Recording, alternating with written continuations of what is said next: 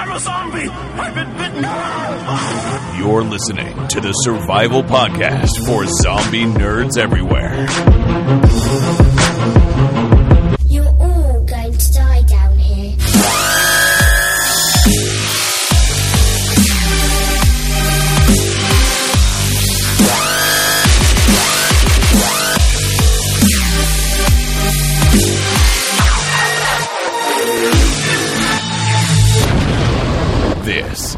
Zombies Ate My Podcast. Hello and welcome to Zombies Ate My Podcast. I am not Bob Fournier. He is asleep in some sort of well defended cave as the busy zombie lord and I take you through what happened in zombies over the last week. Uh, my name's Ryan Murphy and I am joined by Lou. Lou, how are you? I am pretty good, sir. I'm pretty good. Mm-hmm. The snow is melting and it's warming up, and I didn't have to wear a coat today. I'm ready for zombies. You didn't have to wear a coat today. I haven't been outside yet. I've been uh, I've been uh, all huddled on the couch with my beer, watching the Canadians. Uh, you know, take on the Swedish in hockey, and we won gold. I'm sorry that Canadians kind of ruined your your uh, the Americans' plan for hockey this year. I'm sorry about that. It, it it doesn't bother me at all. Doesn't bother you at all. It, it seems okay. It seems every American friend that I have that I talk to doesn't really care about hockey or about I- the Olympics. I, I don't care about the Olympics. Oh man, I, th- I think Canadians really get into it because we're not as good at Summer Olympics. I mean, we still take it very seriously, but I think Winter Olympics is sort of like our our world spotlight when it comes to sports. You know, because I think the NHL is very dominated by American teams. Um, I can't remember the last time a Canadian team won. I guess it would have been. Well, we just steal all your players. That's all, from what I hear. Well, a majority of American teams that do very well have Canadian players, but that's not necessarily completely true because there are a lot of good American players, uh, which I guess they didn't take to Russia for some reason. But uh, and we we even got higher than you in the medal count, which is pretty fantastic. I mean. I was saying to Ashley, like, he's like, you know what? I don't care if Russia or Norway is ahead of us, just as long as we're ahead of the states. That's all that matters. So, Hey, uh, to be as boldly honest, I've seen my fair share of Olympics. I'm not interested now. Oh, really? Oh, well, that's fine. You know, maybe once they uh, they showcase some sort of uh, zombie event, maybe I was gonna say we we need some zombies on the ice. That's a good point. Well, w- with with that, we'll move into the news. The virus has completely devastated over 150 of the world's major regions and, and is spreading rapidly. And our first story is zombies invading uh, Pensacola, Yep, Which is in Pensacola, Florida. And uh, speaking of zombie related events, it's a zombie run 5K, which we've talked about on the show before. I know that, fine listeners. But this one was interesting because the article kind of, sh- you know, talks about how it was run and how many runners there were and how many people actually finished as survivors. And Lou, you put this story in here. Like, uh, what did you, what what attracted you to this story? We've talked about 5Ks a lot on the show. Well, we haven't we haven't talked about five Ks. We've talked hmm. about we've talked about zombie walks. Oh, you're right. and stuff. This is like doing a 5K marathon, except instead of just running for normal, it's like there's people in zombie costumes behind you trying to get you.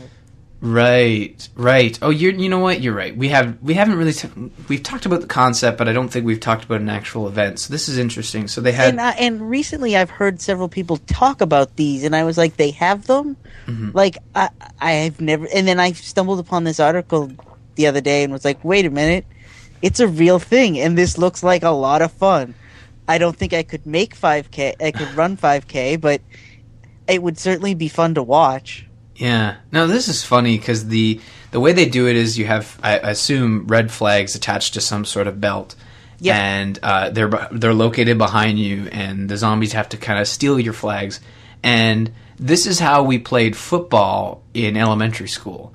you weren't allowed to tackle. This is Canadian uh, Canadian intro to sports here, I guess, on Zombies Ate My Podcast. But you'd wear these belts, and they had these two yellow flags, and instead of tackling you, the people would have to grab your flag, and that was sort of like, okay, I got you, kind of thing. You have to stop running away now.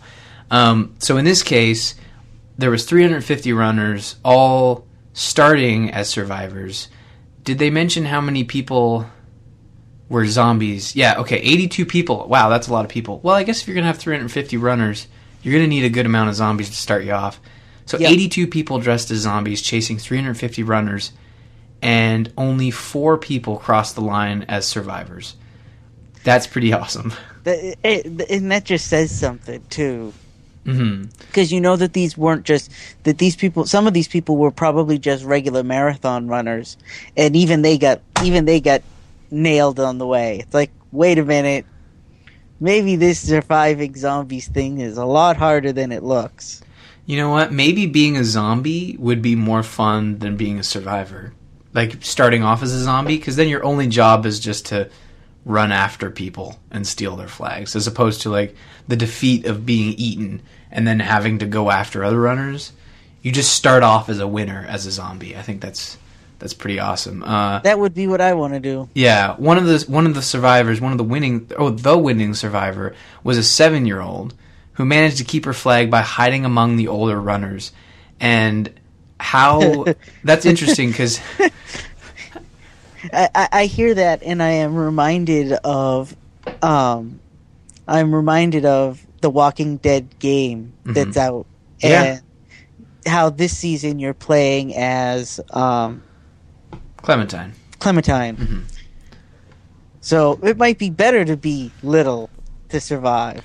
Well, I mean, I think like zombies will eat anything, right? But uh, I think when it comes to a real world survivor sense, like being young makes sense because the adults aren't only paying attention to you; they're sort of off doing their own thing when the shit hits the fan. And I think zombies are more attracted to that sort of stuff, like panicked people who aren't paying attention. And at least the seven-year-old's first inc- uh, first instinct is to just hide, you know. And Yeah. especially in a race like this, you know that this seven-year-old hiding is going to have is going to have a, a, a pretty good advantage, you know, with actual real people being the zombies because those zombies are going to go after the biggest, slowest target. And a seven-year-old hiding, I mean, I don't know about you, Lou, but I was pretty good at hide and seek. Hide and seek as a Me kid. too. Yeah. I was so good that they would say, "Okay, we need to give up now, Lou, because you know." Lou is the master of hide and seek, and uh, no one's Oh, no. ever going to take that t- title away. I, I don't know if it's ever been explained on the show, but I'm a very tiny guy, hmm and I was a very tiny child. So when we would play hide and go seek, even when I was older, hmm I could fit into places nobody else could. So, you know, I would climb shelves and like hide behind objects on shelves and stuff. Like I would climb inside pantry closets and climb to the top of the sh- climb the shelves and hide behind boxes. hmm And nobody would ever find you up there. I couldn't move or I'd probably fall and break a neck, but I could hide. Well, you know, and another taste of your your childhood, or at least your youth, is this next story, uh, where, and I guess nine nine nine is the uh, nine one one of the UK, but someone called nine nine nine about an axe attack. Turns out it was four youth making a zombie flick, and we've mentioned it a couple times on the show. But you were in a zombie series a couple On years you- ago. Yeah, about Yeah. five six years ago on YouTube. Now you were a zombie, right? Yes. Okay. And while filming that, there were several occasions where people approached us to make sure we were okay Mm-hmm. because they saw me in zombie makeup and they thought someone was wounded, but no one ever called the cops on us. The joke was always that the police were going to show up eventually. Yeah. Yeah. So, So when I found this article, I thought it was hilarious because I'm like, "Yep, that's that's what I was waiting to have happen to me." Yeah, it, it happens on occasion. I, I remember when I was in high school, we were uh, I was in the broadcast club, and they would do these big year end uh, short films. And there was a couple times I remember stories where they were either told by teachers or actually approached by authorities, like, "Yeah, you shouldn't do that in public. You're just you're just going to cause somebody to you know make a false alarm or something, or or you may legitimately get hurt." But you know, it's uh, it's interesting. Like, I'm glad the cops had a really good spirit about it because It sounds like they did. It sounds like Mm-hmm. they showed up and were like, "Oh, oops." Yeah, and I mean they could have been like, oh, you know, don't do this in public. You know, it's not safe. Do you have a permit, kind of thing. But they were like, you know, nine nine nine call reporting an axe attack in Harrogate. Several officers at scene. Turns out four used making a zombie film using fake blood, and that was on their Twitter account. So yeah, kind of have to hand it to them uh, for them being good sports about that. And you know, hey, that's a great way to get cops in your zombie film. Just like try to be as obnoxious as possible to get someone to call the cops, and then when the cops get there, hope they're in good spirits, so you can say like, "Hey, do you want to pretend to try and shoot me for my zombie film?" Yeah. That probably wouldn't go over very well. no, that would not go over very well. No. At least not here in the states. No, no, it would not.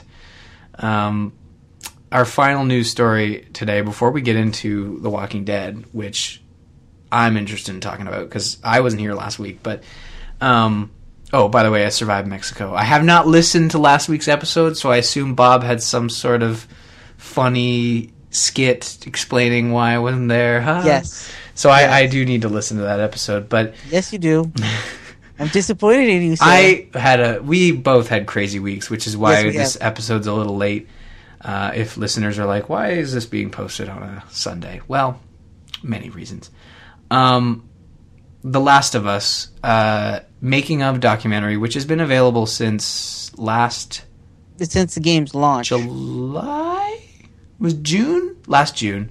Um, it's called Grounded, and it's actually free on Amazon for American listeners.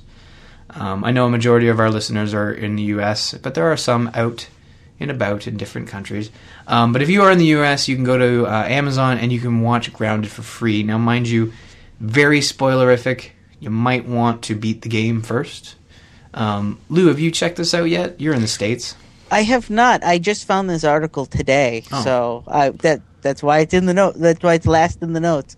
Um, and I've been very interested in seeing this, but until now, you've needed to buy the collector's edition or uh, the season pass to see this. Yeah. But they've recently made a deal with Amazon, so I was like, "Oh boy!" I'm glad because I didn't want to have to buy a season's pass because I have no interest in the multiplayer content. Yeah, and these are by the guys who did uh, the One Up Show, uh, Co-op, uh, and now more recently their Kickstarter for Outerlands, which is a video game documentary um, that was just successfully kickstarted. So, um, and they're actually bringing back Co-op with some of that money, as far as I understand. Uh, if they made one of their goals, they were, Oh, so they're so they're not and not. I don't know if they made that goal. Mm.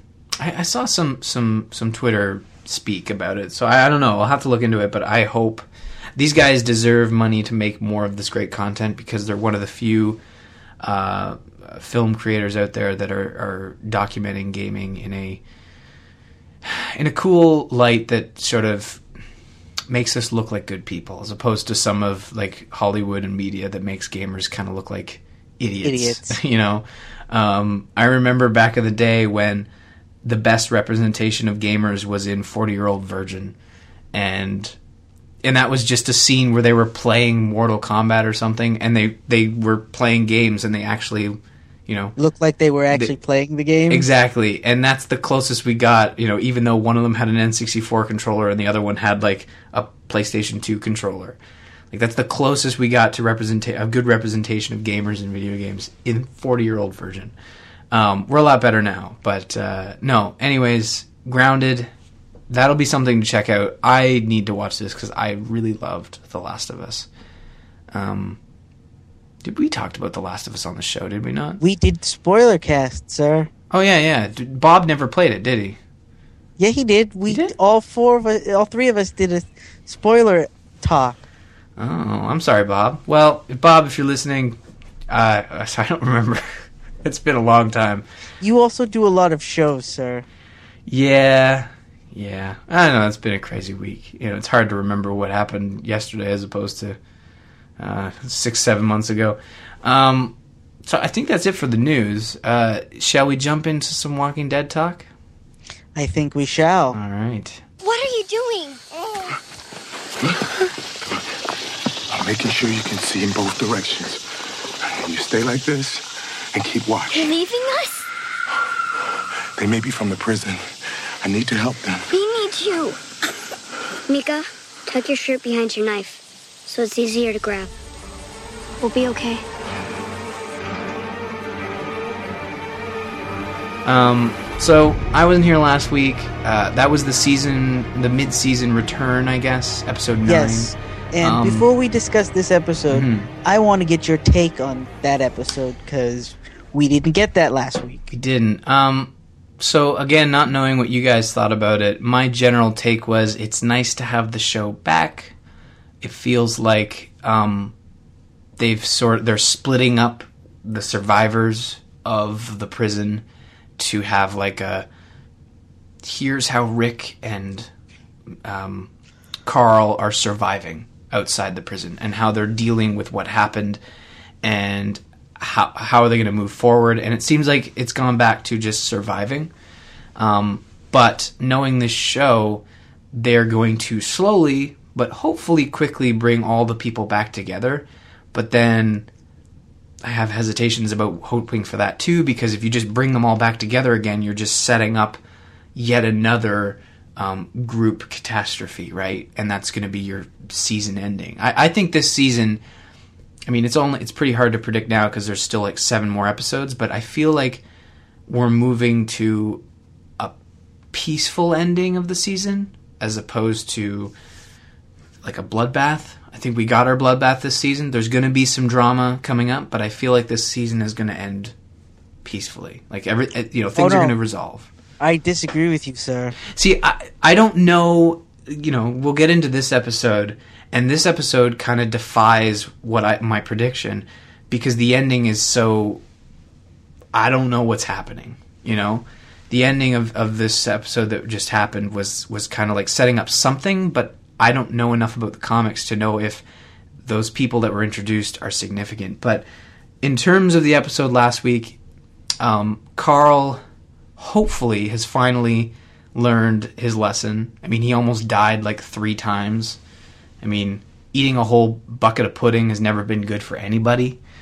Um, I don't know. What do you think? Do you think Carl's learned his lesson? Because he kind of went off his own. He almost died a I, few times. I think I think they're done with the the Carl talking back and not listening and being a jerk and being a, a, a, a, an emotional teenager. I think that's done. So I think you- that's what we established with this opening episode. Okay. That opening episode last week was okay. We know he's had that teenage angst. We're nipping it in the bud now. He's going to be a regular character, and we're going to work on developing him emotionally again. so he's a so man. don't worry about it. I think that's what last week's episode was. I, I feel like that talk where where Rick says to him, "It's like, you know, I don't have to worry about you. You're a man now." And then Carl goes, "No, I'm not." And you're like, "Yes." See, you're admitting your mistakes. Yeah. I mean, he's not dumb. He almost died. I mean, maybe it took him almost dying two or three times to realize finally that, you know, being alone is not something you should hope for. You know, he, he when his dad didn't wake up, he was kind of like, "Sweet, I get to go off on my own and do whatever I want."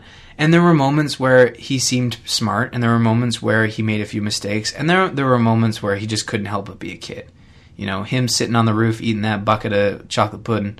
I mean, that was him trying to be a kid again, and uh, I'm glad that the show gave that to him because every kid deserves to be a kid. But this week's episode um, starts off with uh, Daryl and the Hershel's youngest daughter. You know, and th- they survived. I can never remember her name. They never say her name. Every other character in the show gets their name said at least four or five times in an episode. They never say that girl's name. she's the one that sings. She's the one that um, uh, writes in her journal. I guess that was the whole opening of the episode. But Yeah. there's one thing I'm learning, and it's that the prison, what happened at the prison, really broke everybody and put everybody in a mindset where we are the only survivors. Like they don't even think that there might be other people out there at all Yep, they think everybody else is dead. which is you know so far from the truth. I feel like a lot of people survived the prison. A lot of main. I mean, the only mainstays that got put down was was Hershel, right? Am I, am I Yes. missing? Yeah. So, and I mean, there might be some some um, some people get hit off uh, in the next couple episodes, but I mean, even the baby, you know, that was the big reveal that the baby was still alive. You're jumping ahead, sir. You're I, no, I know, but it is part of you know Daryl and the youngest. I feel like not much happened to them. They, you know, there was some jumping around in that episode where, um, They wandered around and they found a bunch of bodies. yeah, they found the bodies and then we're like, oh, what are these bodies here? And and then they they wander off, and then the next group that comes in, Tyrese, uh, the Children of the Corn, and uh, Baby Judith. Well said. Yeah, and uh, you know th- that group, they're the next introduced, and Tyrese is, you know, off on his own with these three kids, and it's his duty to sort of protect these kids, you know, because he feels like, well, I, you know, I have to watch over these kids, and that is a interesting. That's a very interesting dynamic. Because he seems to have way more faith in those kids than I would. Yeah, and I mean, even that younger one that's a little more scared. I mean, you got one, you got two spectrums with those kids. You got the crazy one, and then you got the scared out of her mind one. And there isn't a healthy middle ground there because the one is too afraid to act, and the other one's too crazy to act. You know, there was that moment where they're standing back to back, and Right. That was. I thought And- she was going to kill the baby. And the thing is, too, is they're standing back to back, and he gives the gun to the one that's scared all the time. the And one I'm that like, won't the poor- fire. yeah, I'm like, the poor kid's gonna shoot herself by accident. She ran away the last time zombies showed up because she freaked out. What you giving her a gun? What's she gonna do? She she's liable to shoot everybody. Yeah, but would you really want to give the gun to the crazy one? Or, and that's the other thing. He gives the baby to the crazy one. So I mean, he kind of didn't really have much of a choice. He figured maybe the one that ran away would drop the baby and run. You, you, it's one of those situations where you're kind of damned if you do, damned if you don't. So I so I get what he had to do, but I still feel like I would be, uh, not ready to take that situation the way he did. yeah, yeah. And I mean, he kind of run off on. He ran off on his own because he heard screaming, and that's where he found the group that Daryl and them run into. But this must have been before that all happened because they were still alive when he got there for the most Right. part. Um, yeah, but and this episode really seemed to jump around a lot. Uh, I and that's good because I feel like the showrunners are saying, okay, we we're done with the prison. Everybody had to scatter because it was chaos. Let's tell as much of this story of them recovering as fast as possible to get to the next story beat. Um, oh, I think we've got one more episode before everybody else is back together. and and I don't think everybody necessarily should get back together. Um, I, I you know I I don't want you know disconnected stories all over, but it also would be kind of tropey that you know they all separated and then they all find their way back. I mean, they're not technically separated by a lot of geography, but you know, there's it's still weird that if they were all just to kind of come back together. I mean, we we see that Carol returns, which was a little weird. Like she kind of came out of nowhere. Like she was sent off a while ago, was she not? Yes, Rick got rid of her before the prison attack. Hmm. And now when she was sent off, like if in order for her to come back to the prison, she must have been hanging around the prison. Like she didn't listen to Rick. She I don't know. I don't know if we're going to get some exploration into where Carol was. Oh, I think we will. You think so? I, I think we will. And it's also, you know, she told Rick that she killed Tyrese's girlfriend there. And who does she find when she's, like, you know, looking for people after the prison gets destroyed? She finds Tyrese, you know. Yeah. But I'm also still not convinced that she killed them. I think she took the blame for one of the kids. You still think it was for one of the kids, eh? Yeah. I don't know how those little kids would drag those bodies through the hall. Well, but I don't think that they dragged the bodies. I think those kids killed though them, and then they told her, and then she had to dispose of the bodies. Yeah, maybe. Maybe. I don't know. It, it'll be interesting to see if that unfolds. But considering we saw like some of Michonne's flashbacks in the last episode, uh, you might be right. We might get some Carol background that kind of explains where she was and what she was thinking. Maybe she wanted to stick by the prison so she could apologize to Tyrese. I mean, I don't know if it's a coincidence that she happened to find Tyrese first. She must have been trying to go talk to him, and in the I madness, she's looking for the kids. yeah, no, that's probably true. Maybe him, you know, finding Tyrese was just a happy accident. But um, Carol comes to the rescue, saves the baby, uh, saves the two kids, which was nice because that baby looked like she's having a rough time. You know, like first disappearing in the madness of the prison attack, and then crazy, uh, crazy eyes almost smothering her to death. I was really worried that the baby was going to go, and uh, That was kind of a really painful scene to watch. it was. Because I was like, on one hand, if she was just covering the baby so that the baby's crying wasn't so loud, right? yeah, I would get it. Because I could understand that they're surrounded by zombies and she doesn't want the, the baby crying to distract, so she's covering the baby's mouth so it can't cry. But that's not what she did. She was smothering the kid. yeah, she was You not. know what I mean? you know she wasn't holding back um she was definitely yeah she could have maybe been a little more careful with that and, and and her eyes were like bugged out of her head while she was doing it. You're like, I don't like this kid. When are they going to kill this character off? i don't i don't know if they kill that kid no i, I think that kid if for for the for the for the worst part is that she is she is a survivor and and we've she's already shown that she will do what she needs to do you know she's kind of what i think carl would have been if if carl didn't have uh, his father to kind of keep him in line you know? Yes, she's an unchecked you know carol sort of went off the reservation you know she's like a a, a rambo kind of and now she's creating mini rambos all over the place and i don't know if you want to teach children in the corn how to use knives in that sort of way but um and then so that's the first two groups that we get. The final um, couple groups is maggie uh, maggie and tyrese's sister and um, Drinky McGee, who I still don't know his name. Uh, like I said, there's certain characters. Like I know the sister's name, but I can't think of it at the moment. But I do know it.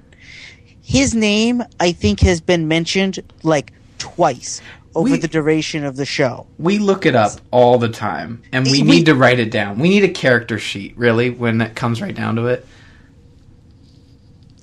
Yes, Yeah. Um, so Maggie is on uh, this tirade to find uh, Glenn. Glenn.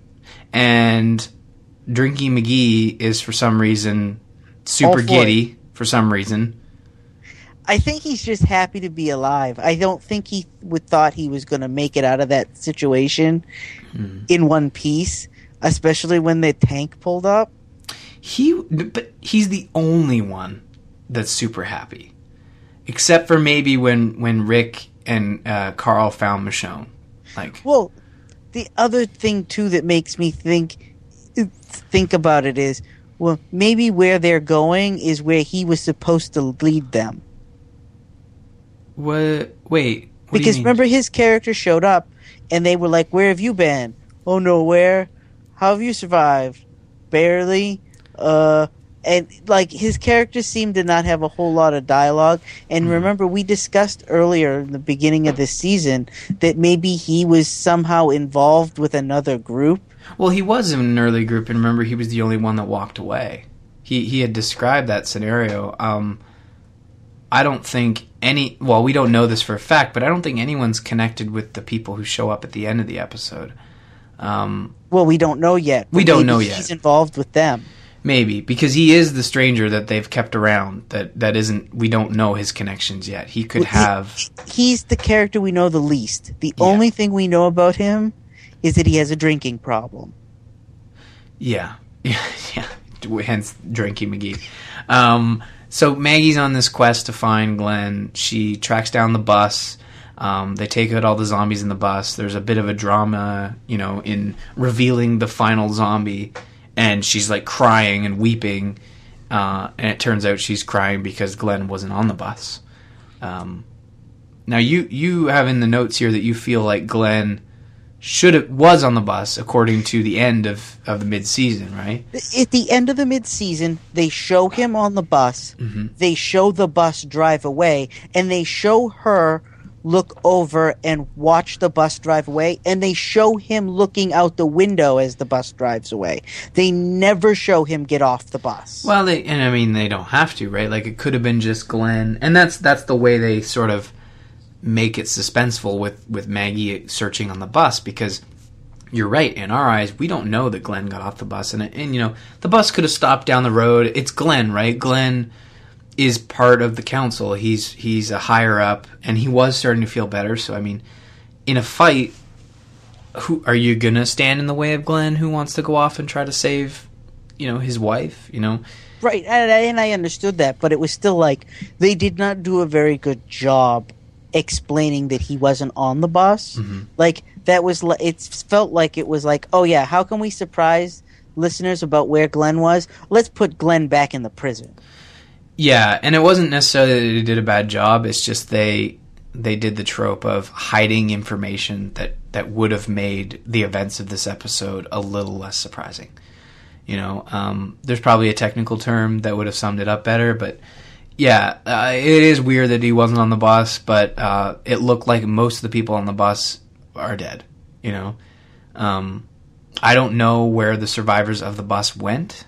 Uh, they all could have turned into zombies, but they something must have happened on that bus that caused the turn, um, and all that fun stuff. And so Maggie clears the bus. this drama because they open the fire door at the back of the bus and they let the zombies out one at a time, which I, I thought was a neat idea. Yeah, in theory, but when they got swarmed and it they, they, there were too many came out the back door, I was like, "Yep, that was going to happen." What you need, what they needed to do was they needed to have somebody stand towards the front of the bus with the other door and bang on that door to get the attention of the other zombies so that they could get them one at a time. You know, yeah. No, I agree. I, it I like think- wasn't a really well thought out plan. Well, they even said like, you know, don't let them crowd at the door. You know, they're gonna come all back here. Only let one at a time. Like they knew multiple zombies were gonna come out, yet they did nothing to prevent that. And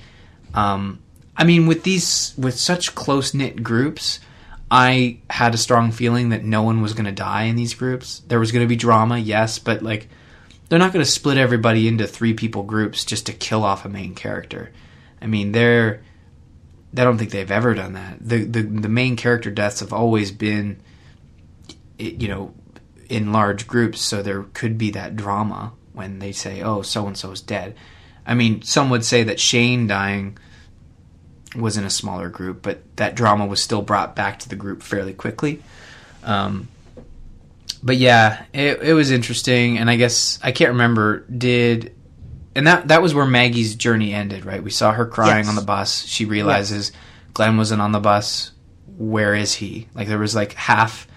I'm ecstatic that he's not on the bus, but also half. Where Where, the hell he? is he? you know. Um, and after that scene, we finally move into Glenn. This episode was very busy, surprisingly. Um, they fit a lot into an hour, but uh, Glenn is it is it is at the prison. He's he is literally all the way back at the prison uh, in what appears to be a broken one of those broken uh, hallway things. One of the over bridge, the bridge between uh, prisons, Yeah, like a guard post thing. yeah, and and so he wakes he wakes up and obviously he was there when a blast took out something and he's rendered unconscious and you have no idea how long he's been unconscious but it seems like he's been unconscious a long time like not like brief Mhm. like it seems like he may have been out for you know well, he missed the events of everything in this episode. I feel like. right hmm Now he he woke up and um, the prison is empty, devoid of zombies. uh, maybe a couple in there. I can't remember very well, but he makes it all the way back to their block to Maggie's room and grabs like some equipment, suits up. And I was a little worried that he was going to go down in that, you know, that riot gear because he was taking on like a crowd of zombies, like twenty. Well, yeah, uh, like he doesn't fight them. He just kind of like pushes his way through them. And I was like, what is he doing? Like he should be running, not fighting his way through them. Yeah. But he got out, but before he did, he ran into probably one of the more likable characters uh, from the governor's new camp. Uh, again, don't know her name. Um, the only descriptive. there's a couple of descriptive uh, uh, descriptions of the character. I mean, she was the sister to the mother, right? The mother Yes. that was hooking up with governor. Now, Yes. I was failing to remember what happened to that mother. Did she die? She says, I quote, when Glenn meets her and says something to her, she says that she saw her niece and sister die.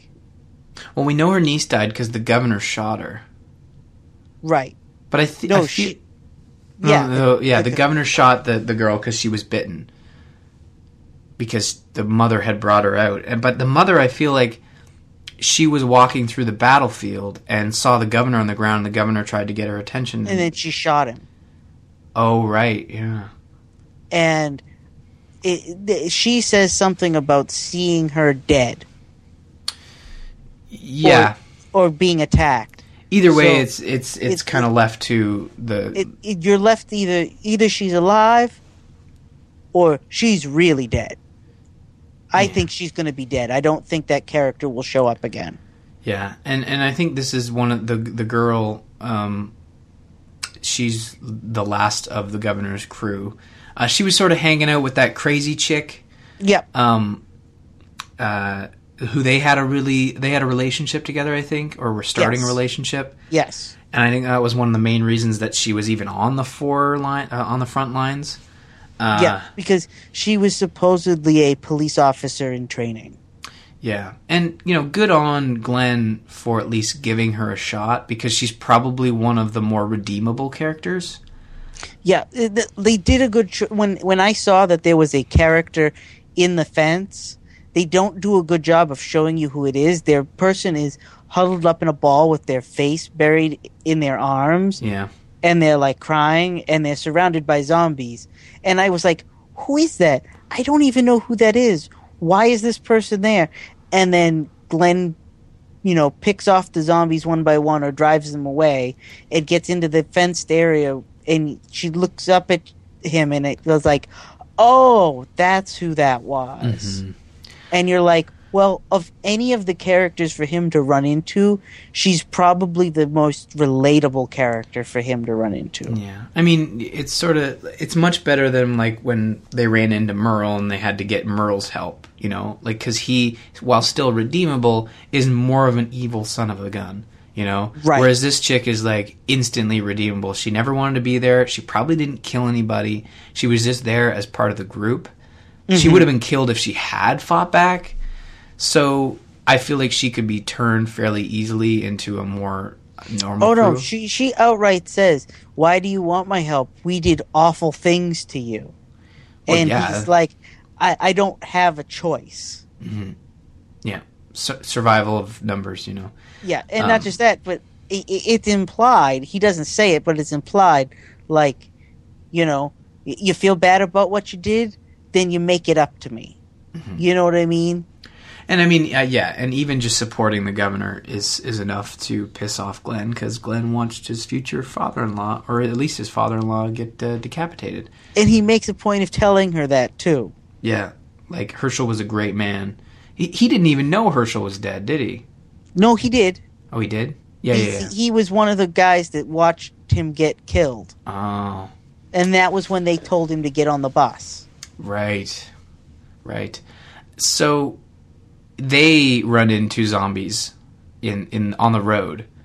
Uh, it's not the same group of zombies that Daryl ran into, right? I want to say it is. Okay. Well, either way, they run They- into some zombies. The, the way it's led to believe is it seems like they all stumble upon the same pile of zombies at some point, except for Maggie. Right. Because instead, in Maggie's in Maggie's perspective, instead of finding the railroad tracks, they seem to find the bus. But other than that, every single one of them seems to end up on those railroad tracks. Right, but the governor, or not the governor, but one of the guys who got bit in the neck from the uh, Tyrese group were talking about this sanctuary. Um, and we heard it on the radio early on in this season where they were advertising sanctuary and safety numbers and all that fun stuff. And at the end of this episode, there's what appears to be a Jeep pull up, and three army dudes get off. And I wonder if this is probably like we, you know, without getting into the trailer for next episode, I feel like this is our going to be our first introduction to what's left of the military, um, which is always fascinating because it seems in these zombie movies, it's tropey uh, zombie movies and TV shows, it's very tropey to say, well, we need to get rid of the army because if we don't get rid of the army, it's a pretty boring zombie movie because just everybody has machine guns, everybody has a tank, and the zombies lose because it's the United States Army, right?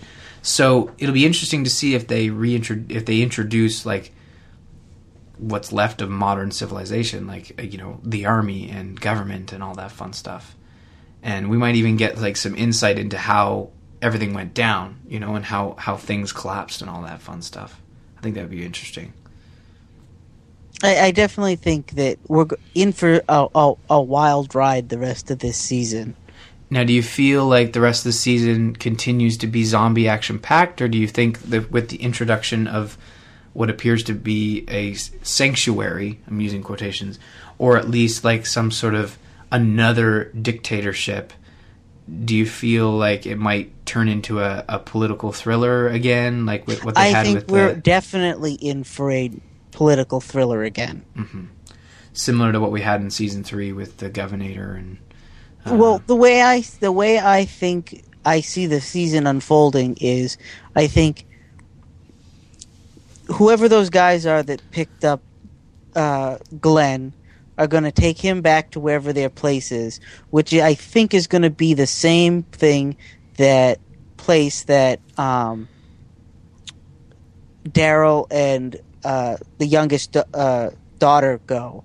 did they find that in this episode? They find a sign Right. that says something about going to the city of Terminus, I think it's called. yeah, And I think, I I think by not maybe this episode, but by like I mean, by- not by the next episode, but by the episode after, I think we're going to have everybody arrive at wherever this Terminus place is, hmm. and I think that the end of the season will be them realizing that Terminus may not be what it seems to be. Yeah, and I mean, you and I are the same. You never, you haven't got past the prison in the comics. No, I haven't. Okay, I think Bob's the only one that's kind of caught up. I know he's read at least up to episode or issue 100, and I know I've heard like rumblings about like a storyline that went on in the comics. Um, after it was like all out war, at war, or something, where there's just another huge conflict with another really bad dude, um, which is you know understandable. It is, you know, you got to keep things moving, you got to keep things interesting. Um, and I, I, I, w- I liked what they did with the start of this season, where they kept conflict and drama, but without, you know, just throw another bad guy at them. You know, with the flu stuff and the sickness. I thought that was a really cool way of keeping things interesting, and it was almost like a series of episodes of ER. And I hope they continued on that path with the later half of this season in setting up, you know, not just another here's a really evil dude that Rick needs to overcome. It's more here's a just a bad situation that that has come up. It could still be human conflict, but it'd be interesting to see a season where it's just not all about a dick who wants to kill these good people, you know? Yes. Um, I don't know if I'll get it, but I'm just really hoping that's the case. Um, you said here that you, you called it. Was that was that in rela- uh, in response to I- last episode? No, it, it was in response to mid-season. Uh, w- we were discussing things, and I said I saw a thing in um, local bookstore, and it mentioned something about a military camp. And Okay. we discussed it uh, just before. I think it was during the hiatus when we were discussing what was going to happen when it, the show came back. Right. And I said I think that there is a uh, military camp in our future, and it seems like that might be what we're. When a military truck pulls up, it seems like that might be what we're expecting.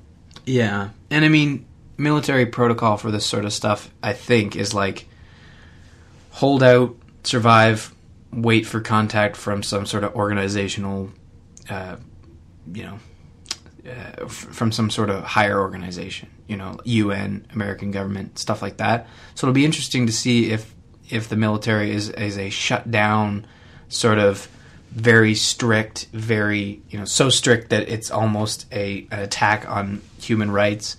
Uh, it'll be interesting to see if that's the case, but I don't know. The guys that appeared at the end of this episode seemed pretty upbeat and chipper. You know, they seem like good guys. I mean, that mustache sort of gives that one guy away as a pretty cool dude. Don't you agree? Well, I know that actor, and I've seen him play both villains and heroes. Mm-hmm. So I'm not sure which role it's going to be, but from his dialogue, it sounds like he's going to be a friendly guy, not a bad guy. Oh, good. You know what? This show could do with some more friendly dudes. You know, um, all we've been getting is mean people with eye patches. Um, but I think that that's probably going to do it for our Walking Dead talk. Uh, it's funny we're recording this on a And- Sunday, so So while we've been talking, I just I do want to just give a heads up. Mhm. The youngest uh, Hershel daughter, her name is Beth, Beth, right? and hilariously enough, uh, Drinky McGee, his name is Bob. right. We've had that conversation. Yes, we have. It's all coming back to me. I like drinking McGee better because I don't want to like confuse Bob the alcoholic with Bob the podcaster, who is not here because he's working, not because he's an alcoholic. Did you did you connect all the dots there? Yes. Good. Okay. Um, okay. Well, Drinking McGee is Bob and uh, Beth. Did we find out what the name of um, Glenn's new partner is? I do not see that listed here. Okay, well, she will continue to be Glenn's new partner. Um, okay, so I just wanted to quickly mention that the Zamp t shirt is available on slashloot.com. If you want to support the show and look good, go to slashloot.com, find the Zombies Eat My Podcast t shirt, available in black, white, or ash, and in many sizes. And they look great. Um, definitely pick one up. You're going to need, especially if you're going to be running in some sort of zombie 5K. It'd be really cool if one of our listeners was going to do like a, a zombie related event outside and wore one of our shirts. I think that'd be pretty neat. Just That would be pretty neat. Yeah. Um, speaking of listeners, we have some listener feedback. We got an email from Kimberly Pelton, and she says, I've just recently started listening to your podcast, and I'm so psyched. I just wanted to bring up since in episode four you discussed being stuck at some Canadian country music festival, that was myself, and the what ifs surrounding a zombie apocalypse there. I recall the talk of not wanting to be stuck in the porta potty should the zombies start coming out of the woodworks, but should it come to that, you'd take being covered in shit because the porta potty has been knocked over, over being out in the wilds with the Zeds. That's a good point. I, I don't know, but I, I think That we had that. That was an interesting conversation. I forgot all about that. I remember that conversation. where we, we what would we rather do be covered in other people's shit or eaten alive and I think we all had to agree that being covered in shit was much more favorable um, it just brought to memory a movie I recently watched called Stalled which we reviewed the trailer on the show um, it's a British zombie flick and I expected to just lull me off to sleep but it entertained me just a little too much it's hilarious campy and cheesy but with a little heart to it too um, anyhow, if you haven't seen it, I recommend it. It's an interesting par- uh, play on being stuck in an office bathroom when the zombies hit. Might lend to some interesting conversation. It's not without fault, but it was better than the two stars I had it had gotten on Netflix. Just a thought. Can't wait to catch up on the shows. I'm on episode 8 currently. Thank you for making my days at the office easier, and I appreciate what you've given to the masses. Also, Ryan would die first, no doubt, and Lou needs to lend him some of his expertise. Thanks. Um, yeah, we reviewed. We'll do this piece by piece. We reviewed stalled the, the trailer, and I remember that trailer. It was one of our first episodes. It might Mm-hmm. not even be a live episode. It might have been a one of our test episodes before we began recording. Yeah, we got to remember, and and she did the opposite of what we've been telling listeners to do, uh, to not go back to episode one and start there. So it sounds like she's starting from the beginning, um, which you know what? Kudos to you for sticking around. We do get better with age, um, but uh, man, starting with episode one, that's crazy. But uh, stalled.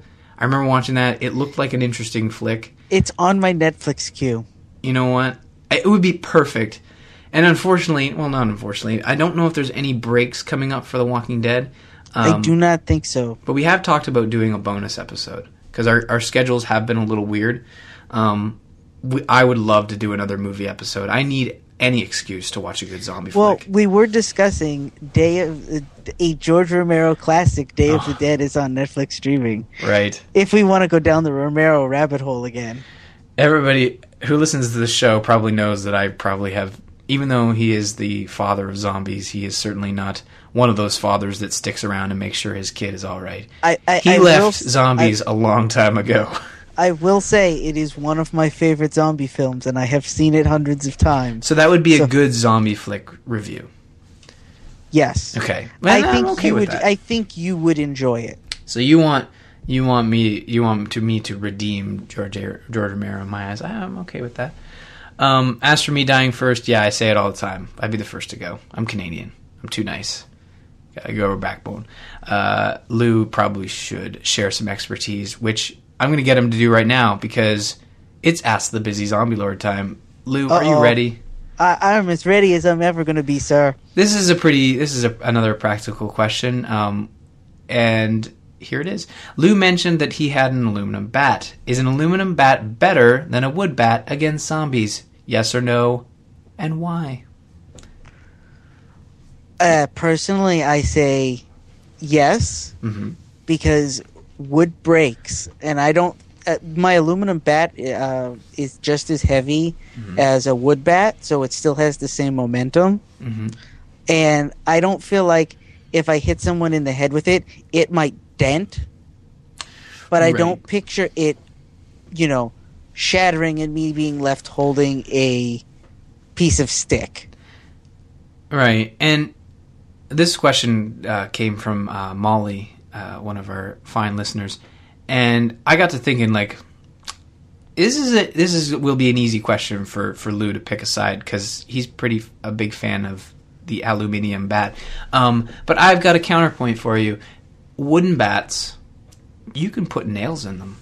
You can accessorize that weapon. What do you think about you that? ca- you can, but my my reason for hesitation is so you put in put three or four nails in the bat. Mm-hmm. Sure, in uh, uh, a, a situation that might be helpful. And you hit somebody in the head, and bam, they got a nail in their head.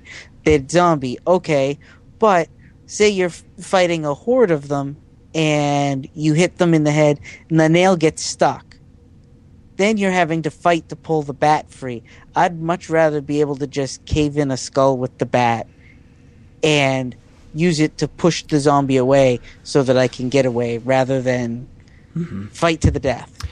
Yeah, but I feel like with a piercing weapon uh, on on something like a bat, you have a stronger chance of of taking them out with one fell swoop because you pierce the brain. I'm not Um, really worried about one fell swoop. I think one fell swoop is a a uh, um, a trope that will get you into trouble. Yeah. No. Okay. Well, no, that's good. That's. Uh, I'm glad we had this. I'm gonna go pick up my aluminum bat later today once we've Hey. finished recording. Goodwill. Goodwill. Goodwill. I got my aluminum bat at Goodwill for a dollar. Look at that, saving money and lives. Um, if you want to submit a question for Lou to answer on the show, we love this segment just as much as we love ba- uh, Lou or blah, Bob's bad zombie jokes. Um, send Which your will return next week. will, which will return. I cannot take Bob's place. I'm I'm not as uh, awful as he is with jokes. But if you want to submit any content to the show, please go to our website, zombies8mypodcast.com. Email us, info at zombies8mypodcast.com. Follow us on Twitter at Zombies Podcast. Like us on Facebook. Plus, one us on Google. Subscribe to us on YouTube. There's so many ways that Follow you us can on Twitter. you can find us. Yeah, Twitter, Facebook, blah blah blah. If you want to follow us on Twitter, I'm at R Murphy. Lou is at Busy Zombie Lord, and the missing Bob is at Bobbert F. Uh, quick shout out to Joel Duggan for the artwork. You can find more about him at joelduggan.com. Lou, before we go, anything to pimp? Anything going on with you? We never uh, we never take a chance to. Uh, at the moment, I don't have any projects going on, but hopefully that will be changing soon. Well, you know what? When you do, we will pimp it right here on Zombies Ate My Podcast. Thank you, everybody, for listening. This has been a Bobless episode. Hopefully, next week we'll all be back to talk to you about Walking Dead, episode 11. Have a great day.